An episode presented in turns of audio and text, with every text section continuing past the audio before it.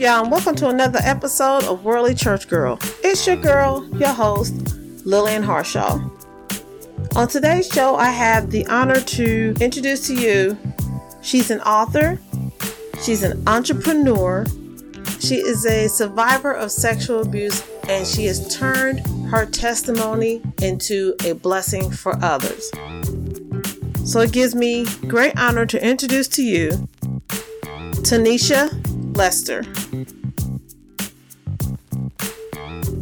As a child, you were sexually mm-hmm. abused by friends and family members. It affected your life majorly. Now, your life has did a complete 180. You are now certified life and business coach. Yes. You are a certified Christian coach. You're linked up with this corporation, Tenacious Bold Living Coaching for Life and Business Transformation. How old were you the first time you were abused? Um, I know it was I, I say between four and five because I know I had not yet entered kindergarten. Oh, wow, you were a baby, baby. Baby baby. Did you even know what was happening at the time? No. Um no, I didn't. I knew it felt weird when I can, you know, when I, because I have vivid memories and I can tell you like what I had on. I can tell you the teddy bear that I had, the color of it. Like I can tell you details. So I know it felt weird. I didn't know what was going on or why. Um, but yet I also didn't know to tell because it was someone that was close to the family and he was older than me. So, you know, you you you, taught respect and all of that stuff. So I didn't know to say anything because I didn't necessarily know it was wrong either. Right. When you came to the realization that this isn't quite right, do you remember about how old you were then? Um, I actually suppressed and stuffed a lot of that until my last incident when I was 15. So that's when like all the memories came back of all the different people and the different situations. So I um I can't necessarily say that I recall a specific time or age, but when I was 15 is when all of that stuff came back. And when it came back, did you tell anybody or did you just go, oh my God? I told, and I wasn't believed. When you tell the person that you feel as though is the one that's going to protect you and that you can always tell the truth to, and then you're not believed and you're looked at as a liar and literally called a liar, like that shuts you down. And mm-hmm. I never told again. So I didn't say anything else to anybody. I think the first person I probably told after that was in my early 20s, and that was like my son's father. But other than that, I never told anyone. So, what gave you the strength to share your story with the world? So, what happened was I was asleep one night. I was waking up by Holy Spirit to write a journal. So I'm like, okay, cool. I'll get to it in the morning because I want to sleep. so it was literally like, no, get up and do it now. So when I went ahead and got up, I literally cranked out the first 10 pages of my book. Um, and I was like, okay, cool, a journal. But then, you know, like a week or so later, it was like, no, no, no, no, no. It's not going to be a journal. You have to tell your whole story. And I, I kicked, I fought, I screamed. I even threw a couple tantrums because I didn't want to tell. Like I, I just didn't want to tell. I didn't want to deal with what any backlash could have been. I didn't want to deal with how people were going to look at me. Were they going to look at me like I was a whore? Were they going to look at me like, I mean, whatever the possibilities could have been, I didn't want to face it. But, but I put it down and I left it down for a couple months and like it was just this nagging thing. Like God just kept nagging me about it. So I went ahead and completed the book and told it all. And what's the title of the book? Arrested Development: A Journey to Identity and Purpose. Now, how'd you come up with the uh, the title? All Holy Spirit, because I had nothing. Everything that I wrote, everything, the titles, everything literally came from God. Literally. You wrote your book and you got it published. Do you remember that feeling when you first saw your book in hard print? Yeah. Um, I actually had not held the book in my hand until June of last year. I released it June 12th on my birthday. Um, but it was like a couple weeks later before I actually literally held it in my hands. Mm-hmm. And I cried. I cried like a big old baby. I bet. The day that I actually completed writing it, that was a hard day. I was elated in one sense, but I was terrified and I cried again like a big baby. Yeah, cuz you laid it all out. This was this was you. You started this company, Tenacious Bold Living Coaching for life and business transformation. And you're working with some awesome women that are helping you do this as well. Can you tell us how that all began? the Tenacious Bold Living coaching came from a few things. When I do Facebook Lives, I always say Tenacious Talks. And the the main thing is that for me, gone through inner healing programs, deliverance, etc. It took real tenacity to, to be able to face everything that I had to go through and to look at it all from a different perspective because my mindset was always skewed.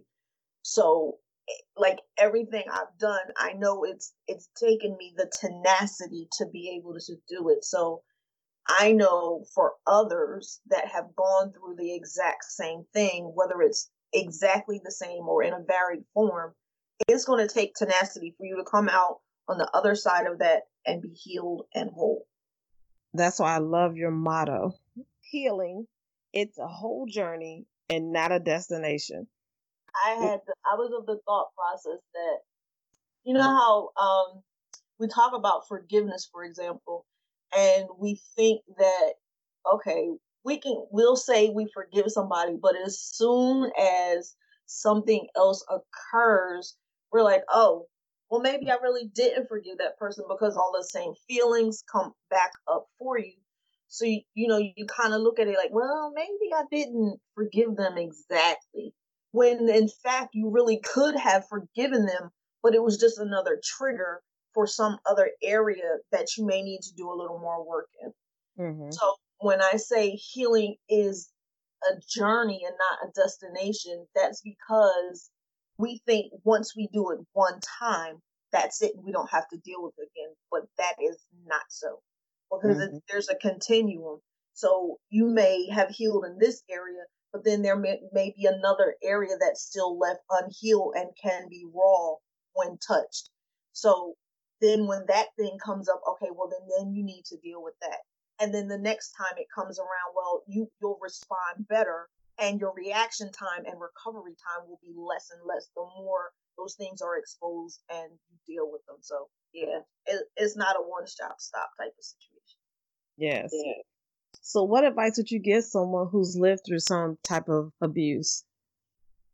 Um, the first thing you got to do is face it. You have to acknowledge that it happened to you, but it's equally and probably even more important for you to acknowledge that you're not your situation. You're not defined by whatever occurred or happened to you. And that the possibilities of you overcoming it are great, but you have to be tenacious about it. You have to be bold about it. You have to pursue it relentlessly to get to where you want to go. But it's all possible. Now, if you had the power to do one thing, what would that be? If I had the power to do one thing, I would have continued to speak out about my abuse um, because the main family member, I know I'm not the only one. And if I had had the ability to go back and continue to talk, until someone either one believed me or did their due diligence and investigating, I probably could have spared some other people from dealing with the same thing. Did you ever confront that person? So in 2018, that person decided they was going to show up at my house. Um, my first initial thought was to run and just not be here when they showed up, but I decided I was going to stand my ground. I was going to confront it head on. Needless to say, then that person decided they were going to try to spend the night at my house. And I felt violated all over again. Um, so that was a big thing because I, I live in the house with my mom and my grandma. He was coming to try to, to visit my grandmother, knowing that I lived here. So I felt like it was a an attack. Like you you're you know so you're literally coming for me and I I can't do that. So needless to say, I went off and I have yet to actually see him face to face. But I did send him a Facebook message because that's the only contact I had with him. And then I blocked him. Good for you. At least you you let him have it. Now, if you could describe your life right now in one word, what would that be and why? Whole. And the reason is because I have fought for the last two years hard and trying to put the pieces together from the life that I felt was fractured, broken, shattered, in smithereens, like any other words that I could come up with. Um, that's how I felt for the last 46, which I'm 48 now years. So it would be whole. It would definitely be whole because life is just so much better. I'm more comfortable in my skin. I'm um, okay with people not liking me. I'm okay with being different. I'm okay with loving myself where I I didn't have any of that before. Yes. If anyone can contact you, how could they do that? You can find me on Facebook at Tanisha B. Lester 1, which is my business page, or on Instagram at Tanisha B. Lester 1, the number one. Um, and you can find me on my website, which is www.tanishablester.com or email at info at tanishablester.com. Now, the organization that you started, how can they get in contact with that? Okay. The Tenacious Living is the name of my coaching segment. Um, the other, the other business portion I have is Emancipated Development, but the contacts are all the same. Okay, and where can they find your book? My book is either on Amazon or on my website.